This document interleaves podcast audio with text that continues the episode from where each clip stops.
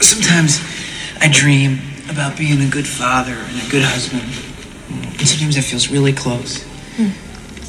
But then other times, it seems silly, like it would uh, ruin my whole life. and it's not just a, a, a fear of commitment or that I'm incapable of caring or loving, because I can.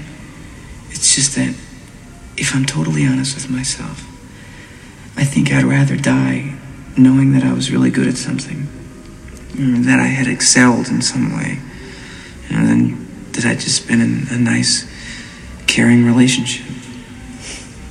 Yeah. But I had worked for this older man, and once he told me that he had spent all of his life thinking about his career and his work, and he was 52, and it suddenly struck him that he had never really given anything of himself. His life was for no one and nothing. He was almost crying saying that. You know, I believe if there's any kind of God, it wouldn't be in any of us.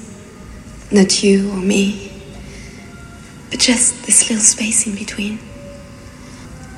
If there's any kind of magic in this world, it must be in the attempt of understanding someone, sharing something.